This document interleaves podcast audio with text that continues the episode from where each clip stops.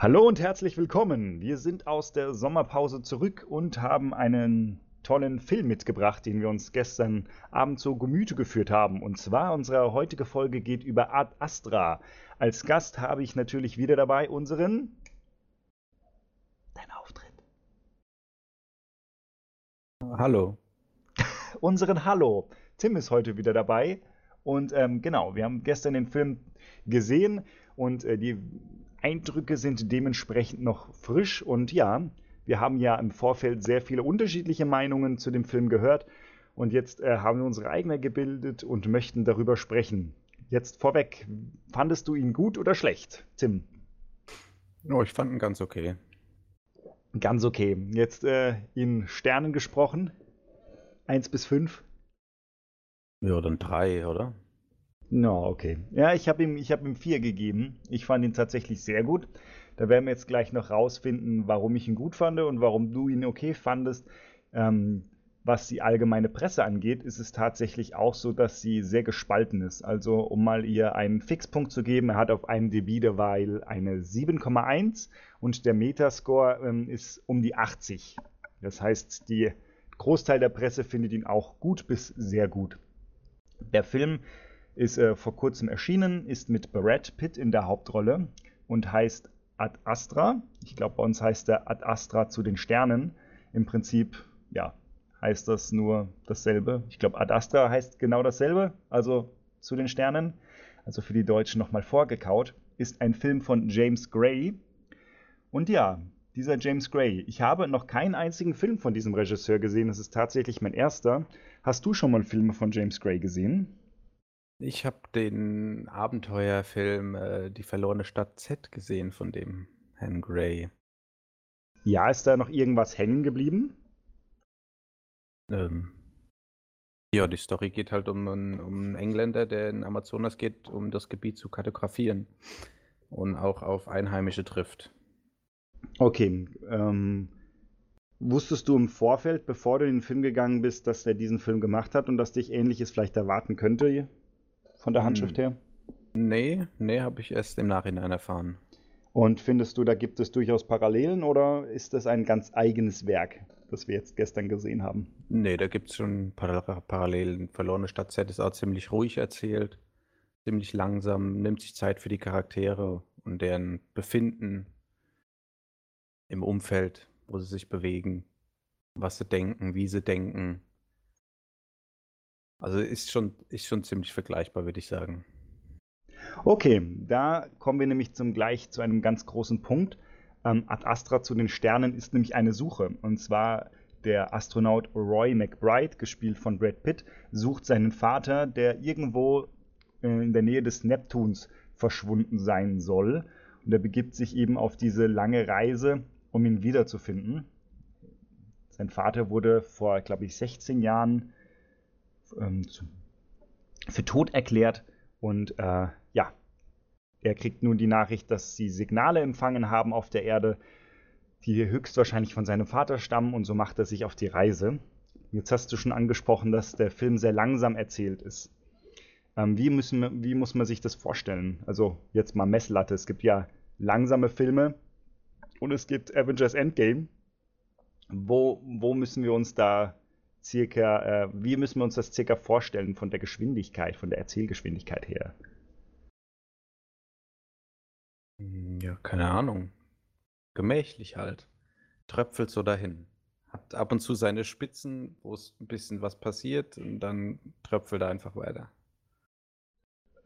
Alles klar. Also mir ist auf jeden Fall Odyssey 2001 im Weltall eingefallen, der ja auch äh, ein sehr Laid-Back-Tempo hat. Ähm, was ich aber ähm, prinzipiell nicht schlecht finde, wenn der Film ja was zu erzählen hat. Und ich finde, Ad Astra hat auf jeden Fall, äh, auf jeden Fall was zu erzählen. Ähm, wie viele geglaubt haben im Trailer, dass da ein bisschen mehr passiert und dass es so thrillermäßig ist, das hat sich jetzt nicht so bewahrheitet. Es ist eigentlich ein sehr philosophisch-psychologischer Film, der sehr viel in der Innenwelt von Brad Pitt stattfindet. Und ähm, selbst kann man noch äh, dazu sagen, dass die äußeren Umstände der hm, Reise ins All von dem Regisseur wahrscheinlich nur ein Vorwand sind, um genau diese zu zu zeigen. Also Distanzen zwischen Menschen und äh, emo emotionale Isolation wird hier auch durch den Weltraum immer unterstrichen. Konntest du mit dem Philosophiekram denn was anfangen? Also hast du da irgendwo was gefühlt oder eine Verbindung zu dir selbst hergestellt? Ich habe auch schon von vielen Leuten gehört, dass sie sich mit diesem Vater-Sohn-Konflikt, der in dem Film sehr, sehr äh, stark herauskristallisiert wird, dass sich viele damit ähm, identifizieren konnten.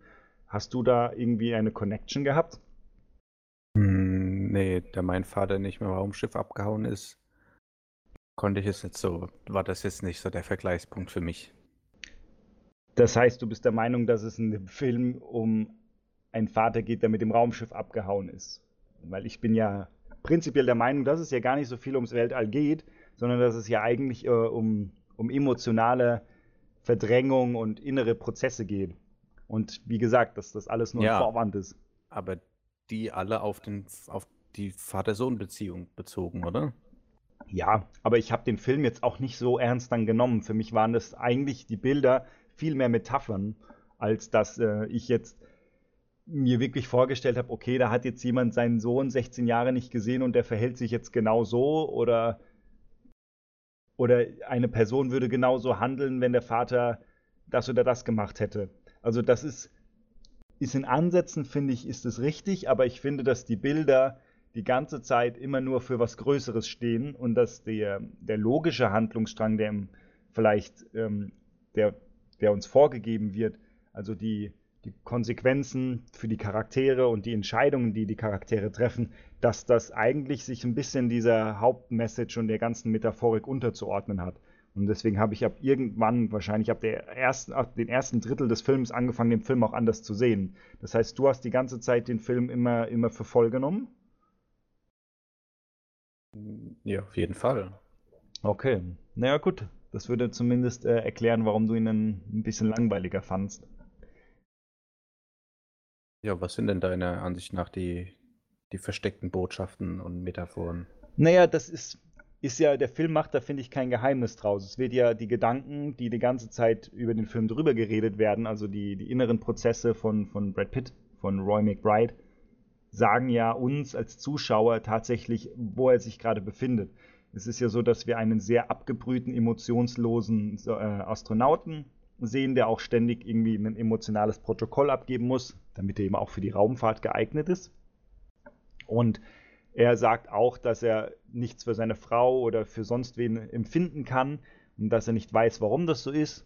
Dann kommt er irgendwann, glaube ich, am Mars oder so an. Dann sagt er, dass er, dass das mit seinem Vater zu tun hat, dass sein Vater eben auch eben für seine Mutter und ihn nichts empfunden hat und dass er ähm, ihn aber immer noch liebt und dass ihn das quasi davon blockiert, selbst zu empfinden.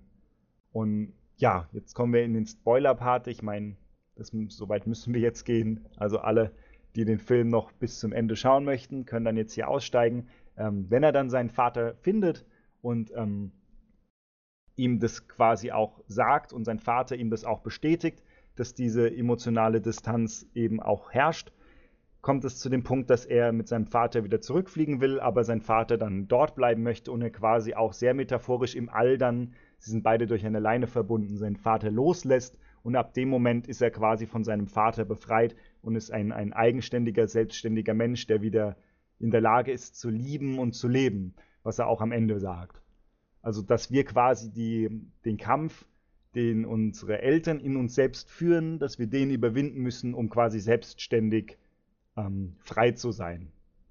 Das habe ich aus dem Film gezogen. Es kann natürlich sein, dass es nur mein persönliches Empfinden war, dass ich da von mir selbst auch was mitgebracht habe und reingedichtet habe, aber für mich persönlich war das die Aussage des Films und ich finde, sowas in einem Space-Setting zu erzählen, also quasi emotionale Distanz durch wirklich physische Distanz zu zeigen und eben auch ähm, diese Isolation des Alleineseins. Der Film geht sehr viel um Einsamkeit, den quasi auch in Space zu zeigen, fand ich, war, war grandios.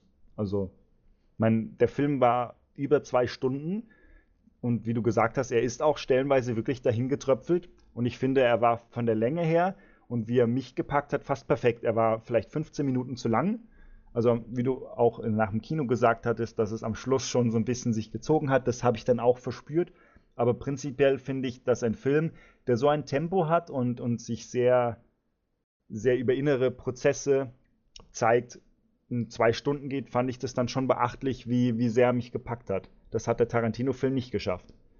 Der auch sehr lange ging und äh, auch sich mit Belanglosigkeiten beschäftigt hat und sehr, äh, sehr auch dahin getröpfelt ist. Da fand ich Ad Astra wesentlich fesselnder.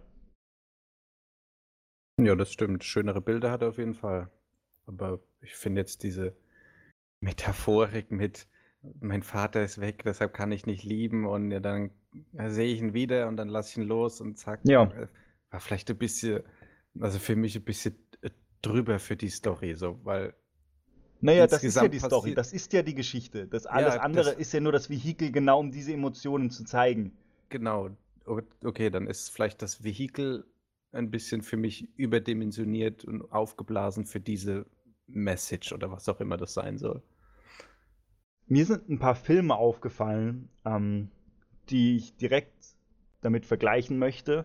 Einer habe ich ja schon genannt, Odyssey 2001 im Weltall. Das habe ich, den habe ich vor zehn Jahren gesehen. Der ist jetzt bei mir nicht mehr so frisch, aber vom Erzähltempo und auch vor allem von der Ästhetik kommt er sehr nah ran. Ähm, und was mir auch direkt aufgefallen ist, war Interstellar natürlich.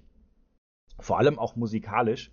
Also die so musikalische Untermalung, die auch sehr gut war. Ähm, die hat sehr an Interstellar erinnert und auch die Bilder stellenweise. Und jetzt habe ich nachgeschaut, das ist derselbe Kameramann von Interstellar. Der hat Dunkirk und Interstellar gemacht. Ja, talentierter Typ. Ist ein Schweizer namens Heute van Heutema. ich hoffe, dass ich es richtig ausgesprochen habe. Genau. Und da haben sie sich auf jeden Fall den richtigen rangeholt. Die Bilder waren ähm, auf eine ganz simple Art und Weise ästhetisch, aber die waren halt auch nicht so drüber. Also die, ich finde, das war ein faszinierender Realismus, der da gezeigt wurde. Magst du mal ein bisschen was über die Bilder erzählen und wie du die so empfunden hast? Ja, wie gesagt, war alles ziemlich ruhig inszeniert, total viel. Große Aufnahmen mit ruhiger Musik. Keine hektischen Kamerafahrten oder Schwenks oder so sind mir jetzt nicht so aufgefallen. Ich meine jetzt auch von der, zum Beispiel von der Ausstattung her, wir haben ja Settings gehabt wie Mond, Mars und auch ähm, Space äh, und ja, Raumschiffe. Ja, aber findest du, dass, dass wir da was gesehen haben, was wir schon kannten? Also zum Beispiel durch Gravity oder Interstellar, findest du, da hat er sich irgendwie unterschieden? Oder er war, oder findest du, dass es äh, Sehqualitäten waren, die du auf jeden Fall schon kanntest? Ich würde sagen, das meiste kennt man halt. Ich meine, wenn du einen Mars zeigst, dann siehst du halt einen roten Planeten. Wie gesagt, der, der ähm, hier Transformers Regisseur Michael Bay hätte es anders gemacht. Der war wahrscheinlich mit dreifacher Lichtgeschwindigkeit um den Planeten geballert und hätte gezeigt, oh, guck doch mal, hier geht die Action ab. Und der hat halt einfach die Kamera mal ein paar Sekunden draufgehalten. Aber allgemein würde ich sagen, haben wir das eben schon gesehen in einem Gravity, in einem, in einem Interstellar. So diese ruhigen, schönen weiten Bilder. Aber es spricht ja, also habe ich nichts dagegen, sehe ich immer wieder gerne, vor allem weil es halt so selten so, so ruhige Science-Fiction-Filme gibt. Hm. Ich sehe das tatsächlich ein bisschen anders. Also ich fand die Bilder, die waren für mich tatsächlich etwas, was ich so noch nicht gesehen habe. Also es gibt ja natürlich jetzt dieses, viele sagen, es heißt Real Fiction oder Science Fiction in der nahen Zukunft, nenne ich es am liebsten. Da gibt es ja ein paar, zum Beispiel Gravity war so einer, Ad Astra reiht sich, reiht sich da auch gerne rein. Ähm, ich finde, dass man äh, an, an dem Film sieht, dass da sehr viel Wert drauf gelegt wird, dass wir ähm, mit unserer jetzigen Gegenwart direkt anknüpfen. Also auch die, die Technologie, die dort verwendet wird, ist gar nicht so in, entfernt von dem, was wir heute haben oder was wir theoretisch haben könnten. Dementsprechend finde ich, hat der Film eine, eine Nähe aufgebaut, die ich so selten hatte. Ich finde zum Beispiel, du hast es am Mond gesehen, wie diese Mondstation, die auch zum Beispiel mit Fastfood-Ketten oder so auch ausgestattet war, aber, aber immer noch ein bisschen klein oder auch der Mars. Die, die ganze, ganze Ausstattung, wie das gebaut war, das hat schon sehr, sehr viel von, von der von der Vision, die wir auch heute haben, wie Leben auf Mond oder Mars aussehen können. Zum Beispiel am Mars hat man gesehen, dass alles tatsächlich aus diesem, aus diesem Sand gedruckt wird, der dort tatsächlich vorherrscht. Also selbst diese Aufnahmekabine, in der er war, da waren diese Lamellen an der Wand, die für den Ton normalerweise da sind, hat man gesehen, die waren irgendwie aus, aus gepresstem Staub oder Sand. Oder auch am Mond war alles aus irgendwie Beton angemischt, aus Mondsand, weil natürlich, wenn man irgendwo hingeht, muss man die Ressourcen nehmen, die vor Ort sind.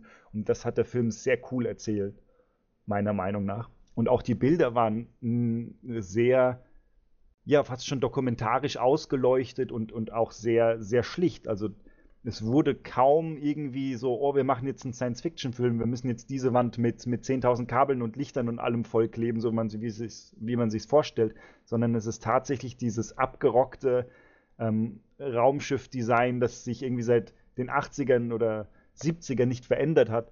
Das, das herrschte auch als Ästhetik vor Ort. Das hat mir sehr gut gefallen. Vor allem auch diese Verfolgungsjagd am Mond, wie diese Mondautos waren. Das ist ja eigentlich relativ unspektakulär, wenn du so einen Mondrover siehst der jetzt irgendwie fährt. Und ich finde, die haben das aber ähm, eigentlich ziemlich cool dafür inszeniert. Findest du das. Hast du das nicht so empfunden, dass das irgendwie irgendwas ist, das es so noch nicht gab?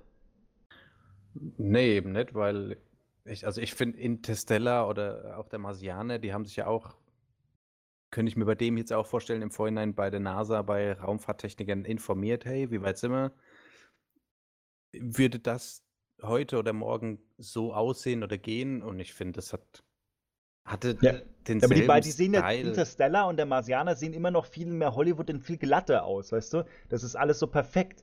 Und ich finde Ad Astra überhaupt nicht. Das ist so ein bisschen fast schon europäisches Kino, azi-fazi-mäßig. Auch die, der Anfang, du siehst einen Lensflare am Anfang und dann steht da in einer Schrift, die aussieht, als wäre sie irgendwie eine Schriftart, als, die aussieht, als wäre sie 90 Jahre alt äh, steht dann Ad Astra da und mehr nicht. Also der Film ist wirklich null geschönt. Das ist, du hast ja bei, bei Science Fiction immer irgendwie eine Art und Weise, wo du sagst, okay, wir machen jetzt Science Fiction, wir müssen jetzt krasse Schauwerte ähm, generieren und oh, guck mal, oh, wie haben sie das gemacht? Oh, guck mal hier, das. Das hast du bei Ad Astra nicht. Es gab zwei Szenen, die so ein bisschen, wo man gemerkt hat, okay, das ist jetzt vielleicht ähm, CGI und da wollten sie mal ein bisschen was zeigen, aber der Rest des Filmes ist ja wirklich nur Nahaufnahme aufs Gesicht und die Gedanken und ruhig. Du hast irgendwie diese eine Szene mit dem Affen, die ein bisschen actionreicher ist und diese Antennenszene am Anfang, aber der Rest ist ja genau das, was ich gesagt habe.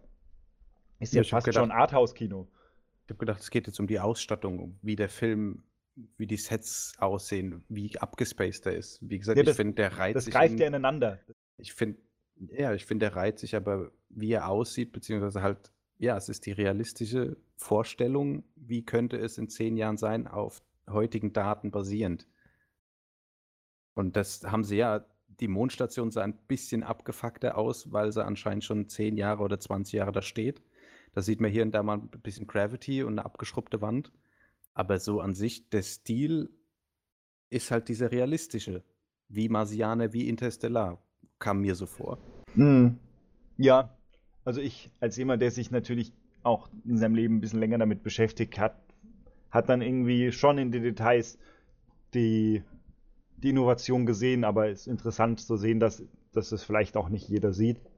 Ähm, ja, ich finde, es ist ein Film, den man jetzt nicht dreimal hintereinander schaut oder jedes Jahr guckt. Also ich finde, das ist so ein Erlebnis, das habe ich positiv abgespeichert aber es ist jetzt auch kein Film, der großartig unterhält, sondern einen eher in eine Stimmung versetzt oder einen mit einer Emotion begleitet und einem Einblick in menschliche Psyche gibt und äh, für mich auch was Besonderes darstellt, aber es ist jetzt, weiß ich nicht, ich glaube, ich würde mir eher noch ein Interstellar nochmal anschauen als einen Ad Astra, auch wenn ich beide wahrscheinlich ähnlich gut finde. Ja, die, die Stimmung war in Interstellar, also am Ende auf jeden Fall euphorischer. Interstellar mhm. hat ja sozusagen ein Happy End. Ad Astra vielleicht auch, aber Ad Astra ja, lebt halt viel von der Atmosphäre, von der Musik. Der baut einfach eine Atmosphäre auf, wo du, also ich habe mich auch sehr allein mit Brad Pitt im Universum gefühlt.